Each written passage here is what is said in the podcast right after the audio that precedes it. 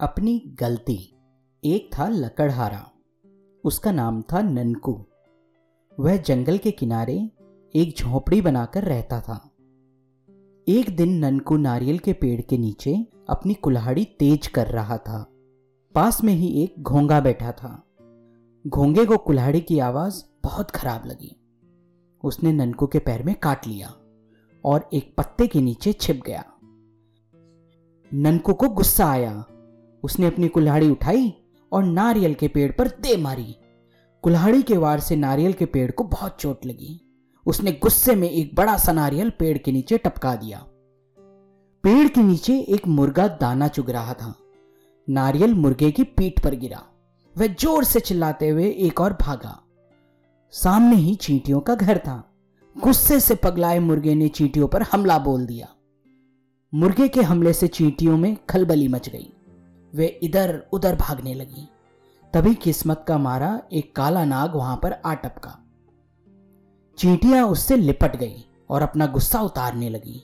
चींटियों की सेना के आगे नाग की हिम्मत जवाब दे गई। वह अपनी जान छुड़ाकर वहाँ से भागा। सामने ही उसने एक सुअर नज़र आ गया। उसने बहुत ज़ोर से सुअर के पैर में डस लिया।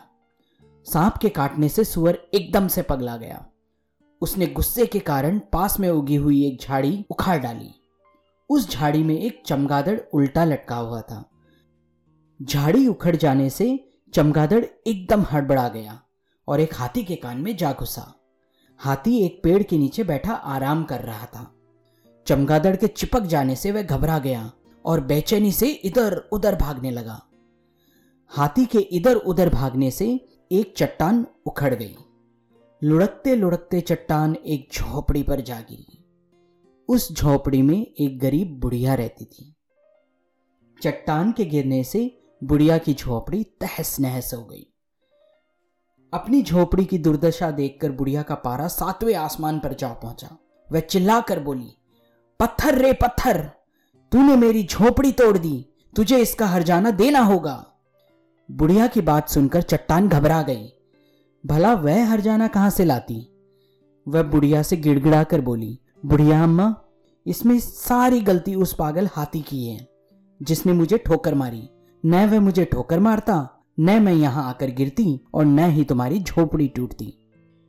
इसीलिए तुम्हें यह शिकायत हाथी से करनी चाहिए बुढ़िया को चट्टान की बात माननी पड़ी। वह गुस्से से भरी हुई हाथी के पास पहुँची। हाथी रे हाथी तुम्हारी वजह से मेरे घर की छत टूट गई। तुम्हें इसका हरजाना देना होगा। बुढ़िया की बात सुनकर हाथी एकदम से हड़बड़ा गया। आखिर गलती तो उसी की थी। लेकिन वह हरजाना कहाँ से लाता? वह अपनी गलती चमगादड़ पर मरता हुआ बोला, नहीं नहीं बुढ़िया, इसमें गलती तो चमगादड़ की है। वह दुष्ट मेरे कान में घुस गया था। इसी वजह से मैं एकदम से हड़बड़ा गया और चट्टान लुढ़क गई। इसीलिए तुम्हें अपना हरजाना भी चमगादड़ से वसूलना चाहिए। अपने पैर पटकती हुई बुढ़िया चमगादड़ के पास पहुँची। वह आँख बंद करके सोने की कोशिश कर रहा था। बुढ़िया की आवाज़ सुनकर वह एकदम से बिगड़ गया। वाह वाह, मैं क्यों हरजाना देने लगा? तूने मुझे पागल समझा है क्या? अगर तुम हरजाना चाहती हो तो उस सुअर को खोजो। उसी की सारी गलती है इसमें। कहते कहते चमगादड़ ने आँखें बंद कर ली। बुढ़िया का मन हुआ कि वह इस चमगादड़ के बच्चे को उठाकर पटक दे, पर उसने अपना गुस्सा पी लिया और सुअर की खोज में निकली। थोड़ी दूर पर सुअर ज़मीन पर लौट रहा था। जैसे ही बुढ़िया ने उसे हर जाने की बात की, वह भड़क गया और डपट कर बोला, मैं तो यहाँ दर्द के मारे मारा जा रहा हूँ और तुम्हें अपनी झोपड़ी की पड़ी है। अगर तुम्हें दम है तो उस नाक के पास जाओ और अपना हरजाना मांगो। सुअर की बात सुनकर बुढ़िया खींच उठी। यह तो वही बात हुई कि उल्टा चोर कोतवाल को डांटे। लेकिन बुढ़िया कर भी क्या सकती थी? उसने चुप रहना ही बेहतर समझा और नाग को खोजने निकल पड़ी। नाग अपने बिल के पास बैठा करा रहा था। बुढ़िया की बात सुनकर वह बोला, मैं तो बड़े मज़े से भाग जा रहा था। कम्बकत चीटियों ने मुझे घेर लिया और काटने लगी। तुम ही बताओ, मैंने उन चीटियों का क्या बिगाड़ा था? कहते हुए नाग सिसकने लगा। नाग के आँसू देखकर बुढ़िया चुप हो गई। वह आगे बढ़ी और चीटियों के पास जा पहुँची। बुढ़िया की बात सुनकर चीटियों की रानी बोली, हमारा तो खुद ही घर बिगड़ गया है। बताओ, हम किसके पास जाएँ हर जाना मांगने? तुम्हें हर जाना चाहिए तो उस शैतान मुर्गे को पकड़ो, उसी ने हमारा घर भी बिगाड़ा है। अब तक बुढ़िया थककर चूर हो गई थी। फिर भी वह किसी तरह आगे बढ़ी। चलते चलते वह मुर्गे के पास पहुँची।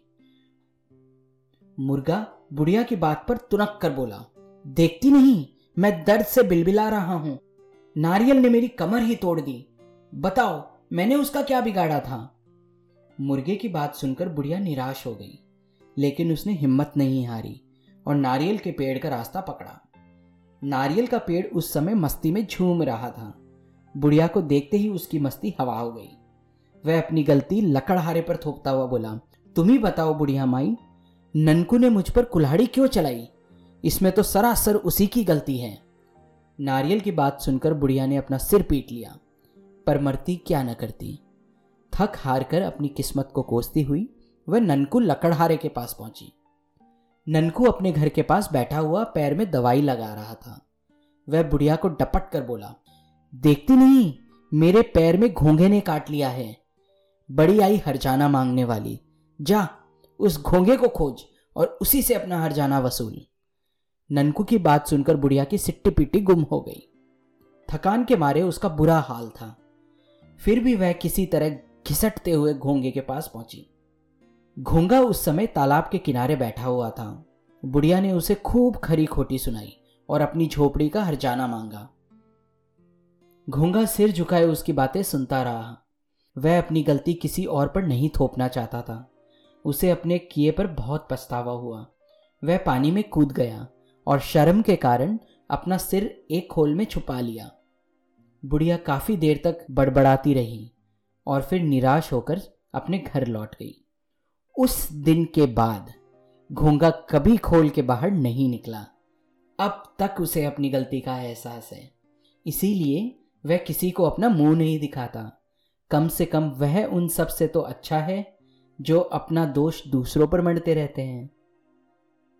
यह कहानी लिखी है जाकिर अली उर्फ़ रजनीश ने।